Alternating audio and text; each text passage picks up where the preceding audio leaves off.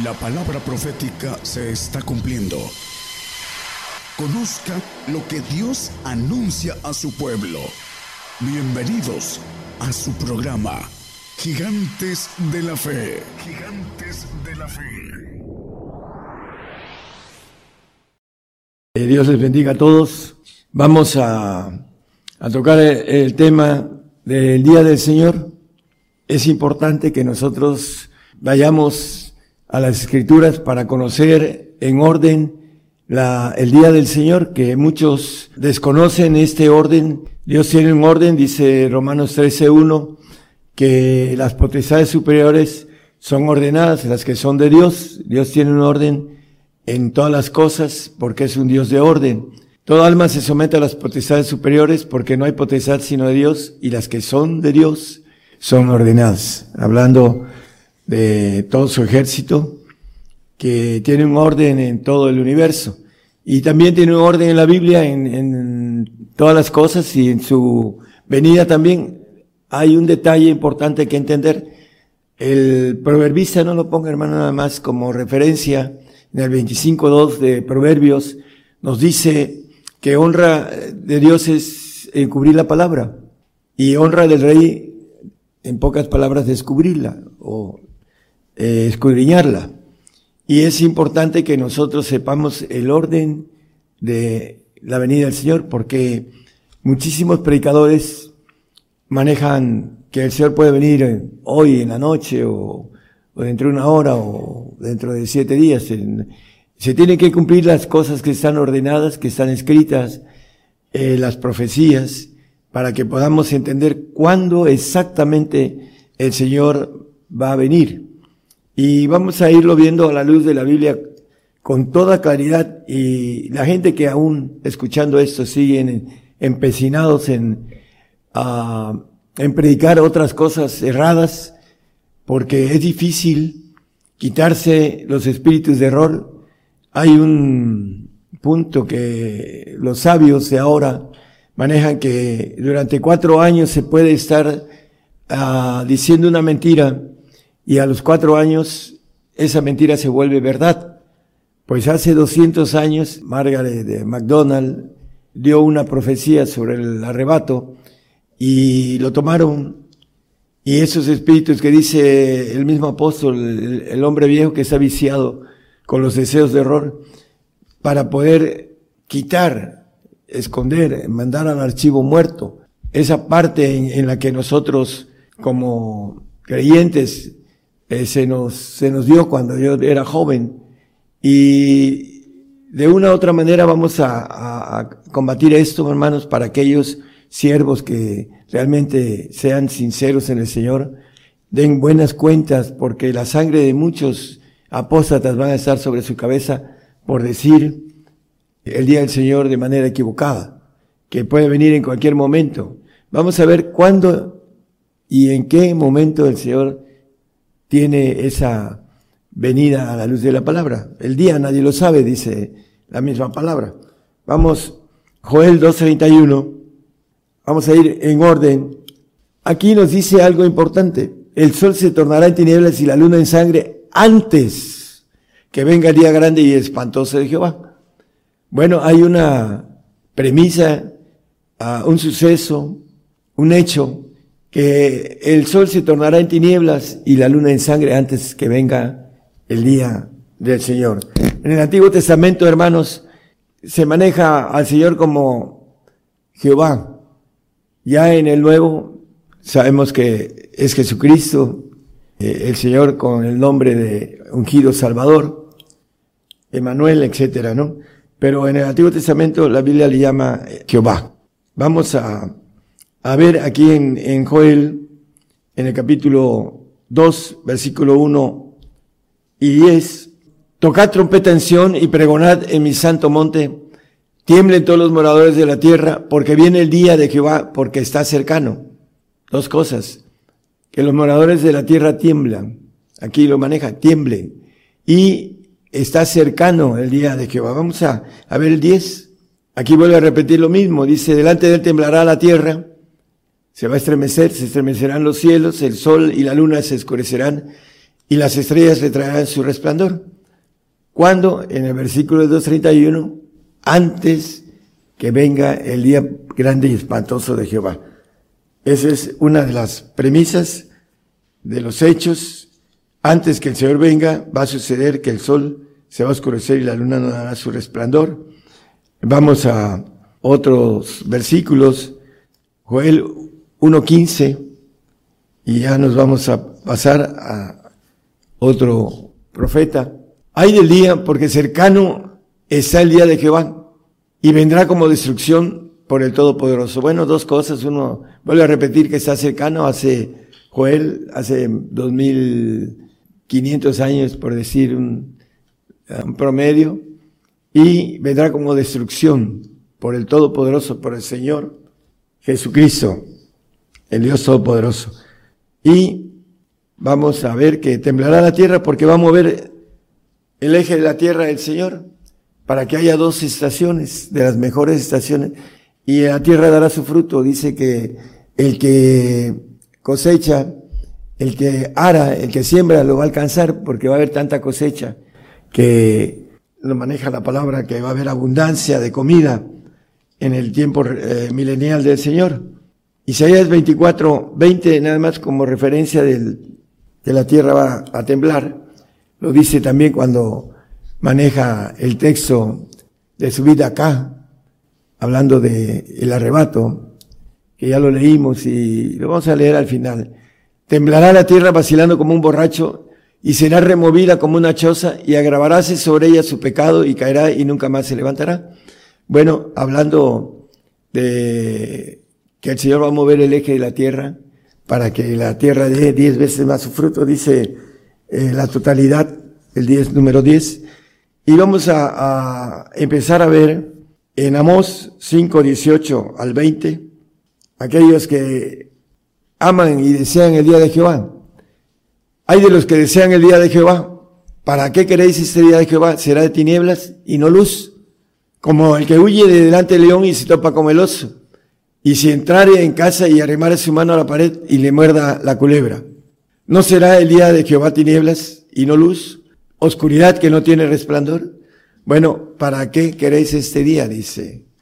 Hay de aquellos que quieren ese día. Vamos a ver por qué.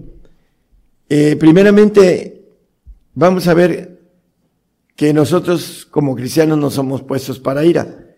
Los apóstatas y los incrédulos, los ateos, son los que son puestos para ira.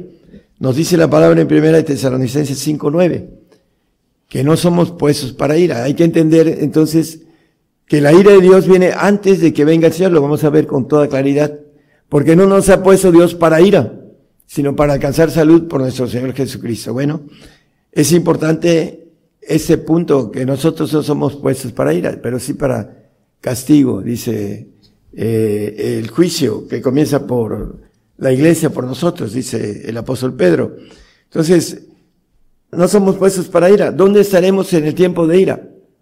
Algunos dicen que nos vamos a los cielos, que estaremos siete años allá y después regresaremos después de consumada la ira, pero no es así. La Biblia dice dónde vamos a estar en el tiempo de ira. Vamos a Isaías 2.10. Métete en la piedra, escóndete en el polvo de la presencia espantosa de Jehová y del resplandor de su majestad. Estaremos escondidos en el polvo, en Cristo, que es la piedra. Y vamos a, ahí mismo en Isaías 26, 19. Tus muertos vivirán, junto con mi cuerpo muerto resucitarán. Despertad y cantad moradores del polvo. Vamos a resucitar. Hay algo importante. ¿Quiénes son los que van a resucitar? Cuando venga el Señor, vamos a verlo también con claridad a la luz de la Biblia. Dice, porque tu rocío cual rocío de hortalizas y la tierra echará a los muertos. El 20, mi hermano, por favor. Anda, pueblo mío, éntrate en tus aposentos, cierra tras de ti tus puertas, escóndete por un poquito, por un momento, en tanto que pasa la ira. ¿En dónde nos vamos a esconder? Escóndete en la piedra, en el polvo. Ahí lo dice con claridad. Vamos a verlo a la luz de la Biblia con claridad, hermanos. Isaías 9, 19. La ira de Dios. Por la ira de Jehová de los ejércitos se oscureció la tierra. En el tiempo de ira, la tierra se va a oscurecer. Las razones son por las guerras que vienen. Y será el pueblo como Pablo del fuego, el hombre no tendrá piedad de su hermano. Por la ira de Jehová de los ejércitos se oscureció la tierra. Vamos a seguir viendo con claridad los acontecimientos antes de la venida del Señor. Ezequiel 32, 7. Vamos a leer hasta el 11. Y cuando te habré muerto, cuando te habré muerto, dice el Señor, a través del profeta Ezequiel, cubriré los cielos y haré entenecer sus estrellas, el sol cubriré con nublado y la luna no hará resplandecer su luz. Importante, cuando estemos escondidos en el polvo, entonces el sol cubriré con nublado, dice aquí el texto, y la luna no hará resplandecer su luz. El tiempo de ira. Vamos a estar escondidos en el polvo. Los que tengamos entendimiento, porque vamos a leerlo, Dios quiere que le entendamos y le conozcamos. Dice, no lo ponga el 9, 3, 23 y 24, 24 sobre todo, de eh, Jeremías. Quiere que le entendamos. Entonces hay que entender eh, en orden el porvenir y el día del Señor Jesús. Y aquí no está hablando de la ira y de que nos va a través de lo que vamos a seguir viendo a la luz de la Biblia, de sus propósitos, de sus planes y de la bendición que tenemos por morir por el Señor, porque hay una bendición muy grande que el hombre no entiende, pero que nos tocó como premio, un premio mayor o una condenación mayor. Entonces el hombre entendido tomará el premio mayor, que es estar escondidos en el polvo mientras pasa la ira.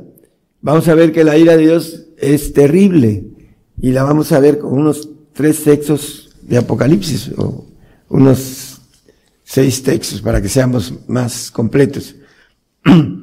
Mateo 24, 29. Y luego, después de la aflicción de aquellos días, viene una aflicción para el cristiano, también viene una aflicción para el incrédulo, para el apóstata, porque estos días, después de que seamos muertos, viene la ira. Pero esa aflicción, primero la de nosotros y después la de los incrédulos apóstatas que van a tomar una mala decisión de negar al Señor. Dice, después y luego, después de la aflicción de nosotros, para decirlo más eh, importante que los que queremos, el sol se oscurecerá y la luna no dará su lumbre y las estrellas caerán del cielo y la virtud de los cielos serán como iras. Y después viene, en el 31 dice que eh, maneja, enviará a sus ángeles con grabos de trompeta y juntarán sus escogidos de los cuatro vientos de un cabo del cielo hasta el otro. Esos escogidos que fueron afligidos y muertos, cuando te habré muerto cubriré los cielos. Y los maneja en el 22, 24, 22, dice que por causa de los escogidos viene un acortamiento de esos días. Si aquellos días no fueren acortados, ninguna carne sería salva. Mas por causa de los escogidos, aquellos días serán acortados. Bueno, nos dice que por causa de nosotros, esa aflicción se va a cortar. ¿Para qué? Para que después venga los ángeles en los cuatro vientos y nos recojan, como dice Ezequiel 32, digo 37, perdón, a versículo 12 y 13 de Ezequiel. Esta profecía tiene que ver con eh, lo que dice ahí entre el 31, que enviará a sus ángeles para recoger a sus escogidos. Por tanto, profetice y diles, así ha dicho el Señor Jehová. He aquí yo abro vuestros sepulcros, pueblo mío, y haré subir de vuestras sepulturas y os traeré a la tierra de Israel, pueblo mío, el pueblo gentil y el pueblo judío. Y vamos a ver en el 26 de Apocalipsis, hablando de esta resurrección. Bienaventurado y santo el que tiene parte en la primera resurrección. La segunda muerte no tiene potestad en estos, antes serán sacerdotes de Dios y de Cristo y reinarán con él, con él mil años.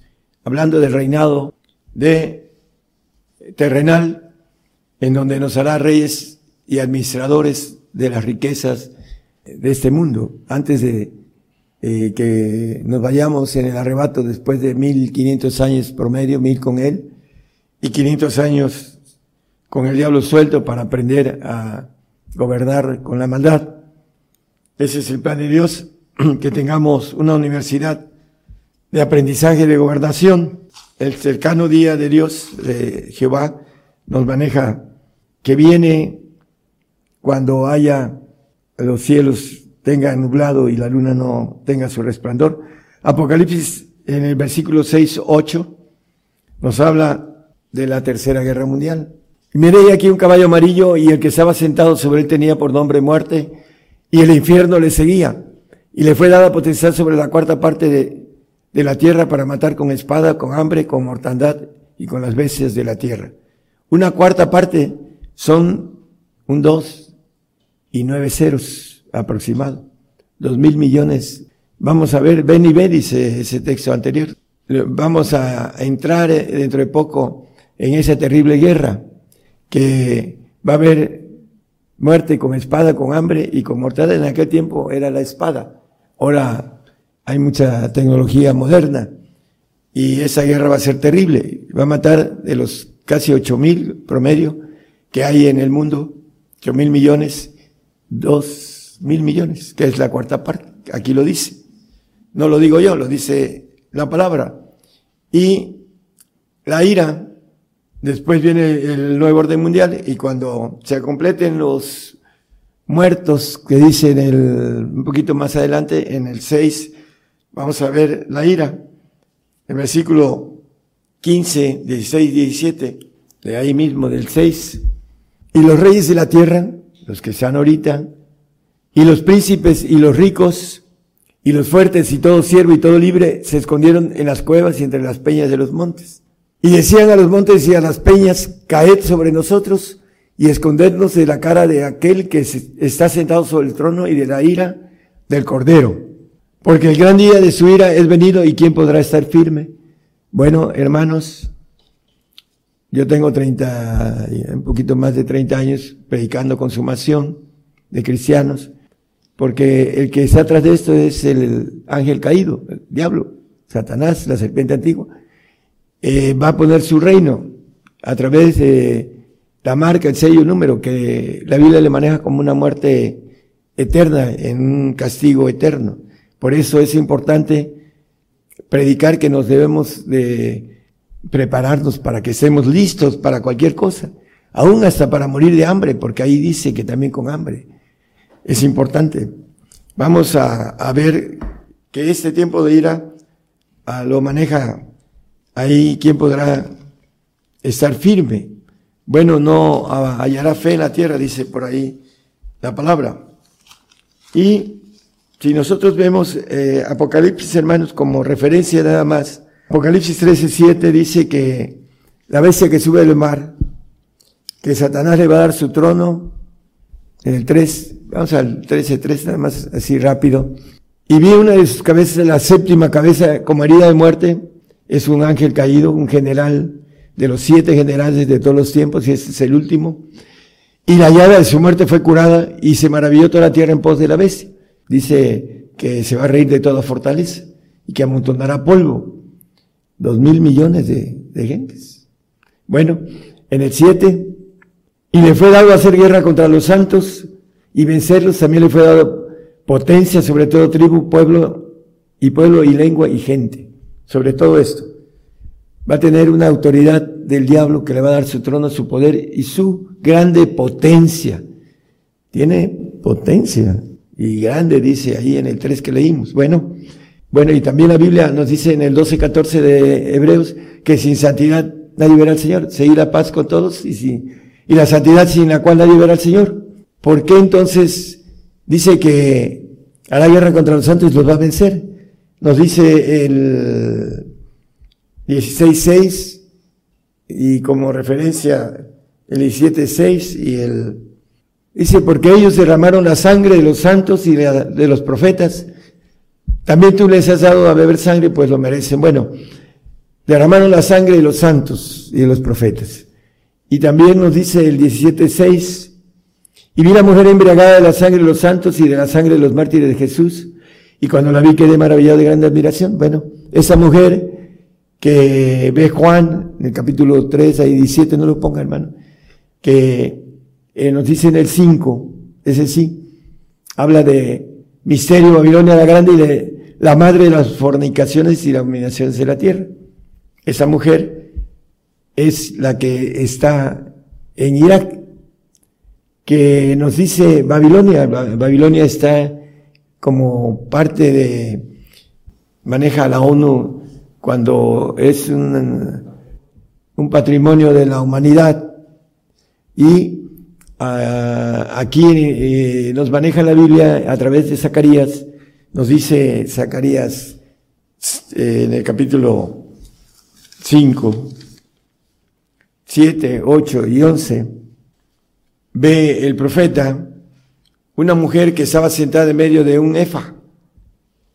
Ah, podemos este, traer un talento de plomo y una mujer estaba asentada en medio de aquel efa.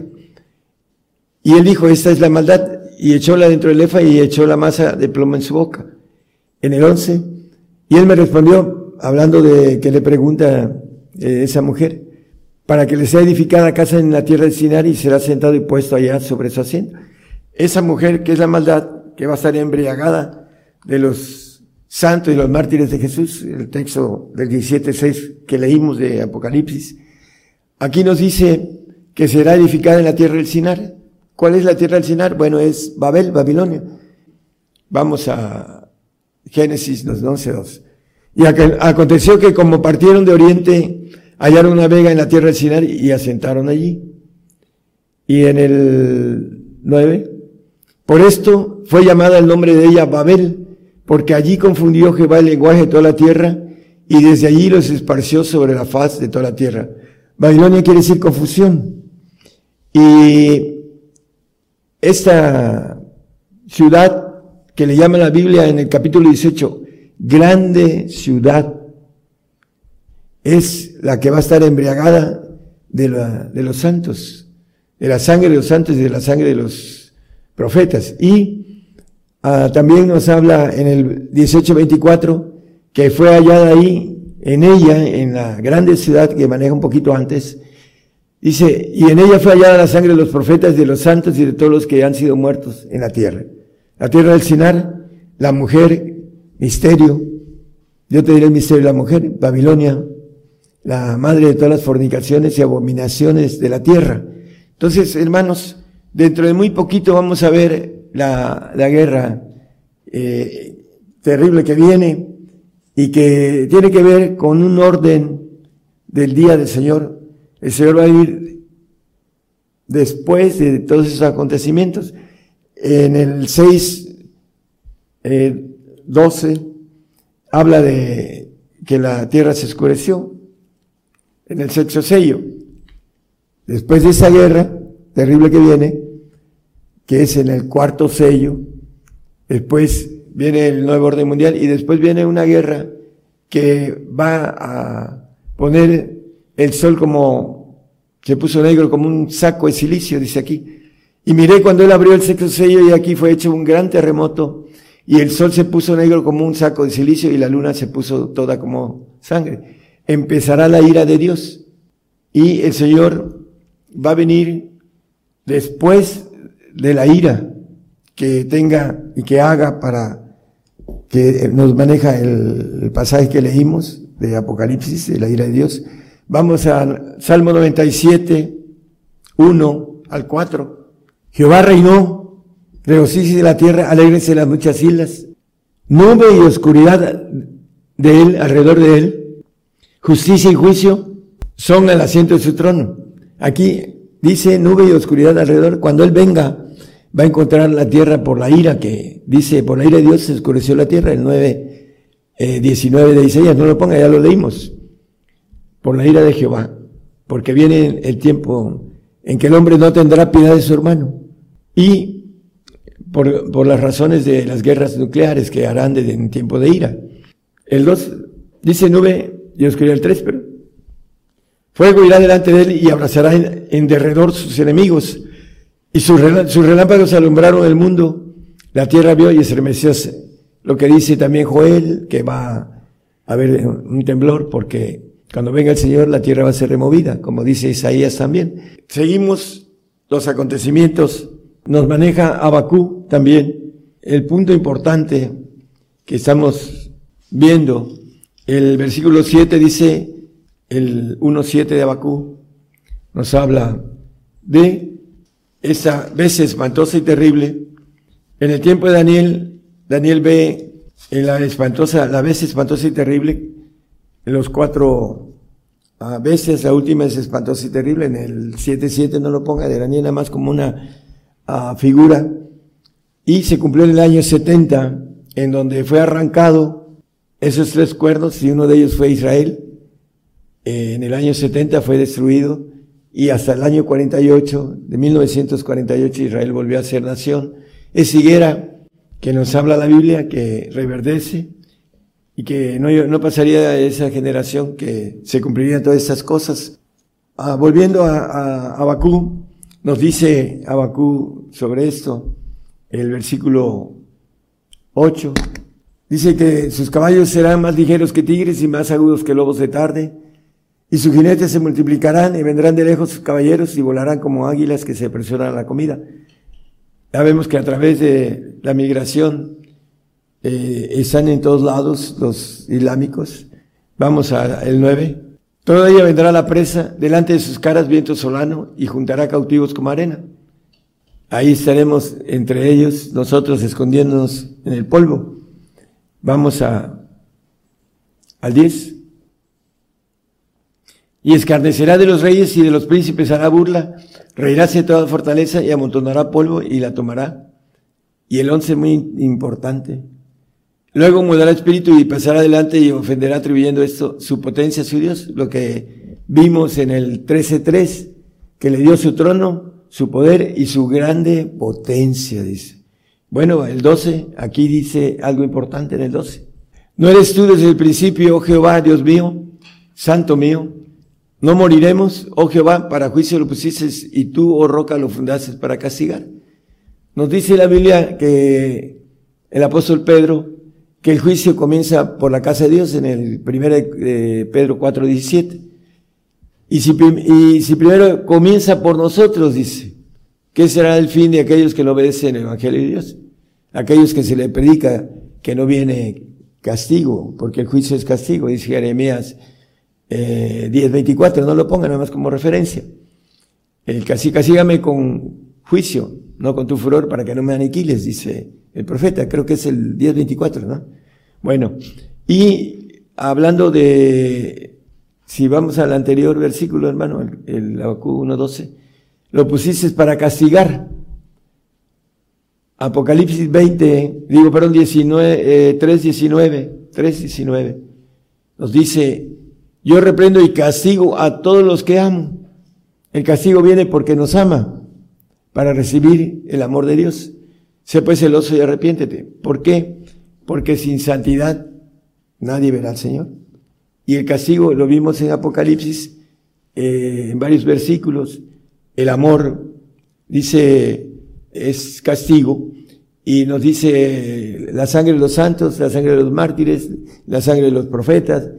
Y vi las, las almas de los degollados por el testimonio de Jesús y por la palabra, etcétera. Entonces, nos dice eh, un texto que siempre compartimos en el salmista, en el 55, juntando a mis santos los que hicieron pacto conmigo con sacrificio. Entonces, hermanos, antes que venga el Señor, viene este, esta oportunidad que tenemos para entrar al amor de Dios. Yo castigo, prendo y castigo a los que amo, ¿no? Dice el versículo 3.19 que leímos. El amor de Dios viene porque nos ama. Dice que el Padre al Hijo que ama lo castiga desde temprano. En, Proverbios, bueno, en primera de Juan 5, 6, dice la palabra que Jesucristo viene, este es Jesucristo que vino por agua y sangre. Son dos pactos diferentes. El agua, salvación, dice el apóstol Pedro en el 3.20, 21 de primera de Pedro, nos dice que ocho personas fueron salvas por agua, la cual la figura nos salva, dice el 21, a la figura de la cual el bautismo que ahora corresponde nos salva, no quitando las inmundicias de la carne. Los salvos no quitan esa inmundicia de la carne, porque son creyentes en la carne. Lo nacido en la, en la carne, carne es, y lo nacido en el espíritu, espíritu es. Esa división tiene que ver agua y la sangre es el que derrama la sangre por el Señor, que es su propia vida, que es lo, más precioso que podemos darle al Señor, nuestra vida, nos da la oportunidad de entrar en ese pacto de sangre para que podamos estar en el reino de Dios, primero aquí en la tierra, reinando la tierra 1500 años sin envejecer, porque no tendremos maldición de oxidación de nuestras células y muchas otras cosas importantes que vamos a gozar los que conocemos las promesas de Dios. Y eh, vamos después al reino de Dios, al tercer cielo. Y los que son salvos por agua van a un paraíso en el segundo cielo. ¿Cuántos años? Solamente el Señor sabe. Cientos, miles de años, no sé, pero no tienen vida eterna. Dice que el nacido en la carne no queda en casa para siempre, el siervo. Le llama siervo o doméstico porque viene de la sierva, de Agar, nacido en la carne. Ya lo hemos visto eso en otros temas.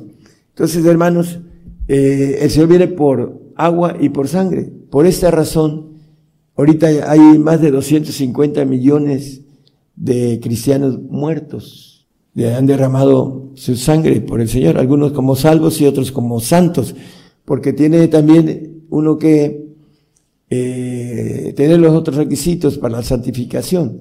Al salvo se le encarece la salvación, tiene que morir. Eh, por eso no entiende el salvo y muchos salvos van a apostatar por no entender que hay un pacto de sangre y no van a querer morir también algunos apóstatas o muchos, porque la Biblia dice que viene la apostasía por esa razón. El Señor no va a venir antes de que el sol se convierta, como dice, se oscurezca y la luna se convierta en sangre. Dice Joel 2.31. Eh, Con toda claridad, el sol se tornará en tinieblas y la luna en sangre en tiempo de ira. No somos puestos para ira, vamos a estar escondidos en el polvo. Escóndete en la piedra, escóndete, dice, en el polvo. ¿Por qué? Porque cuando venga el Señor nos va a tomar de la sepultura, dice que nos levantará eh, en el texto, los dos hechos que leímos de Ezequiel 37, 12 y 13, que nos va a resucitar de nuestras, nuestras tumbas. ¿Para qué? Para que podamos reinar con Él, aprender a reinar, un mundo para que podamos reinar en los cielos. Ya vamos a redondear el, eh, el tema de la venida del Señor. Cuando el Señor venga, ¿quién dice, quién podrá estar de pie? Dice en un texto. Bueno, solo los que van a resucitar podremos estar de pie cuando el Señor venga. Es importante entender qué es lo que nos prepara el Señor que ya está bastante listo, allá es un, hoy presente.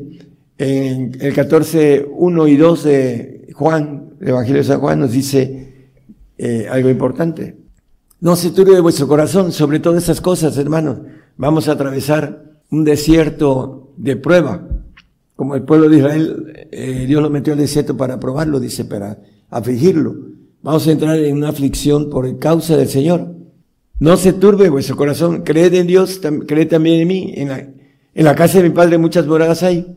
De otra manera, os lo hubiera dicho, voy pues a preparar lugar para vosotros. Acá podemos decirlo de manera coloquial que en la casa del Padre hay muchas moradas y hay lugares para el pueblo, pueblo santo, para los administradores, otro lugar y otro para los reyes en el reino de Dios la importancia de que lo que nosotros sembremos es lo que vamos a cosechar eternamente o pasajeramente, como salvos, como creyentes.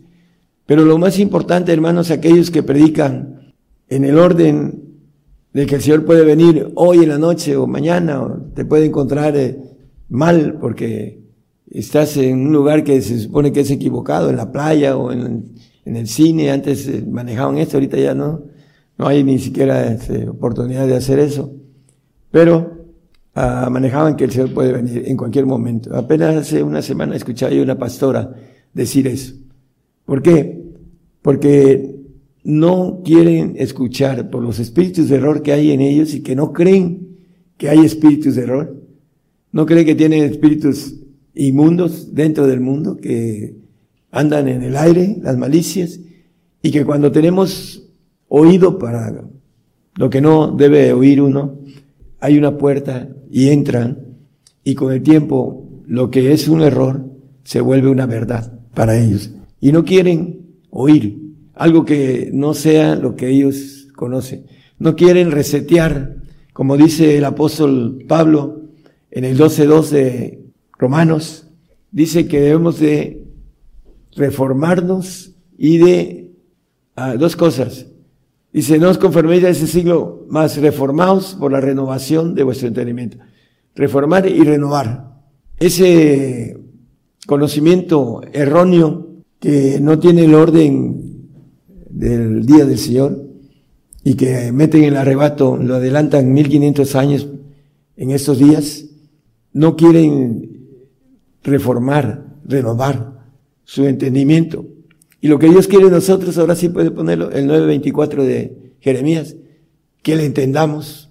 Y si no queremos renovarlos y transformarlos en un nuevo conocimiento y echar al archivo muerto lo que hemos aprendido erróneamente, más a la vez en eso el que se hubiera de alabar, en entenderme y conocerme.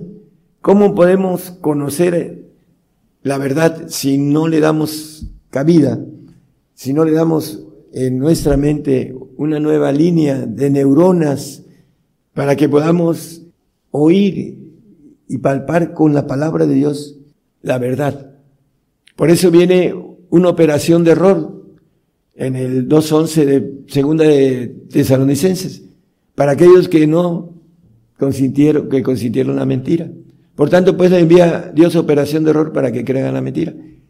La sangre de muchos de los que predican el arrebato en estos días, la sangre de los que se pierdan va a estar sobre su cabeza. Y cuando estén delante del Señor, les va a ser demandada esa sangre por andar predicando mentiras del arrebato. El orden del día del Señor, ya lo explicamos ahorita, viene para nosotros cuando te habré muerto, dice. Viene lo que dice el Señor, si queremos salvar nuestra vida la perderemos y si perdemos nuestra vida por causa de Él, la hallaremos. Dice que también que si a Él lo persiguieron, a nosotros nos van a perseguir. Ellos no quieren sufrir persecución.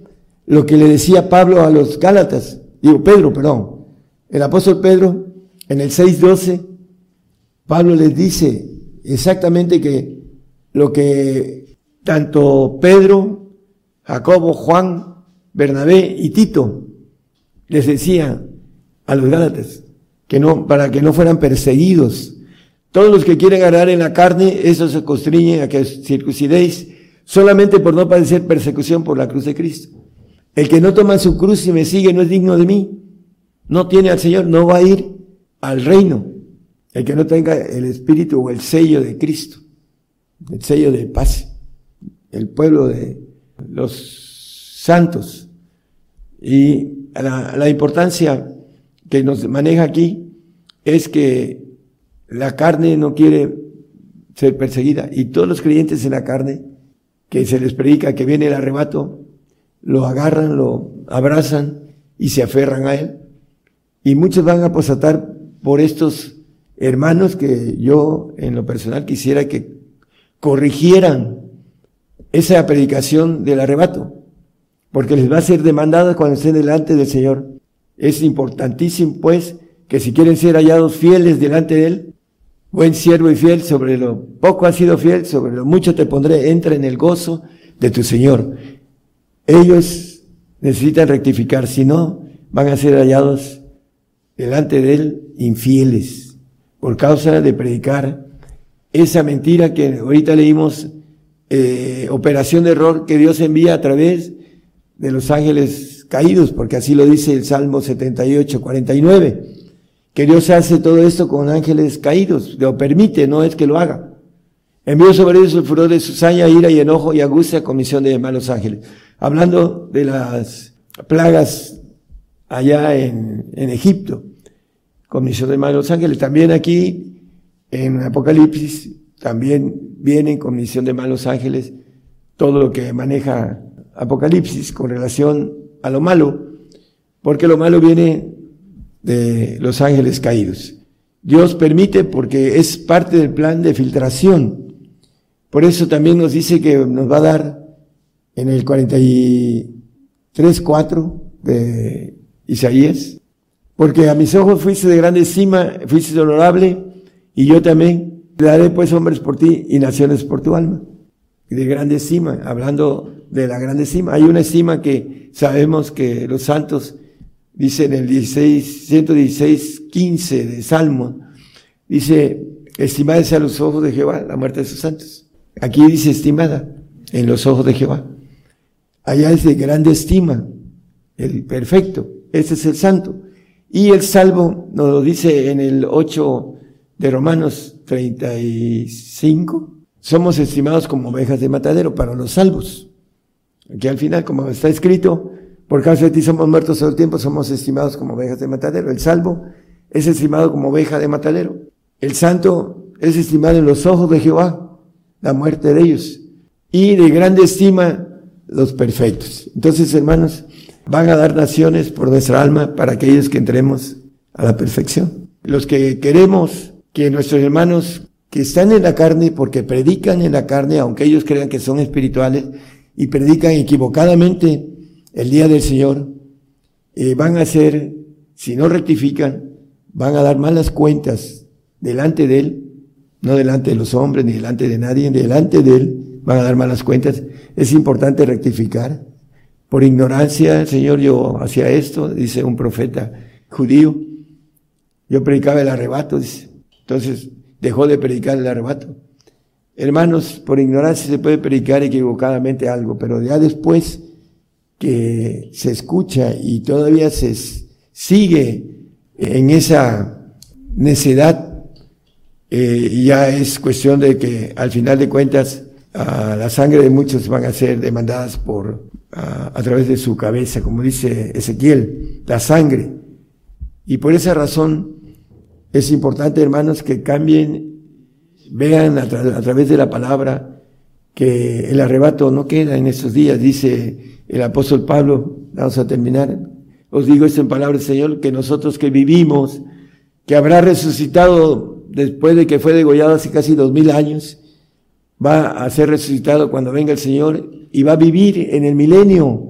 Nosotros que vivimos no seremos delante de los que durmieron, a los carnales, a los muertos en Cristo, a los que no alcanzaron santidad, porque sin santidad nadie verá al Señor. Entonces, hermanos, es importante que rectifiquen delante de Dios, no delante del hombre, ni delante de instituciones que les pagan para servir. No importa que los haga a un lado. El Señor nos dice que debemos de confiar en Él, que si Él tiene cuidado de las aves, de los lirios, cuanto más de nosotros es importante que crezcamos en fe. La justicia de Dios se descubre de fe en fe. Y un saludo para todos los radioescuchas, a los que nos ven en televisión, en los cinco continentes. Y Dios bendiga a todos nuestros pastores y los que hacen posible que la palabra corra en todo el mundo. Dios les bendiga a todos. Gracias. Por el día de hoy hemos conocido más de la palabra profética más permanente que alumbra como una antorcha en un lugar oscuro hasta que el día esclarezca y el lucero de la mañana salga en vuestros corazones. Esta ha sido una producción especial de Gigantes de la Fe.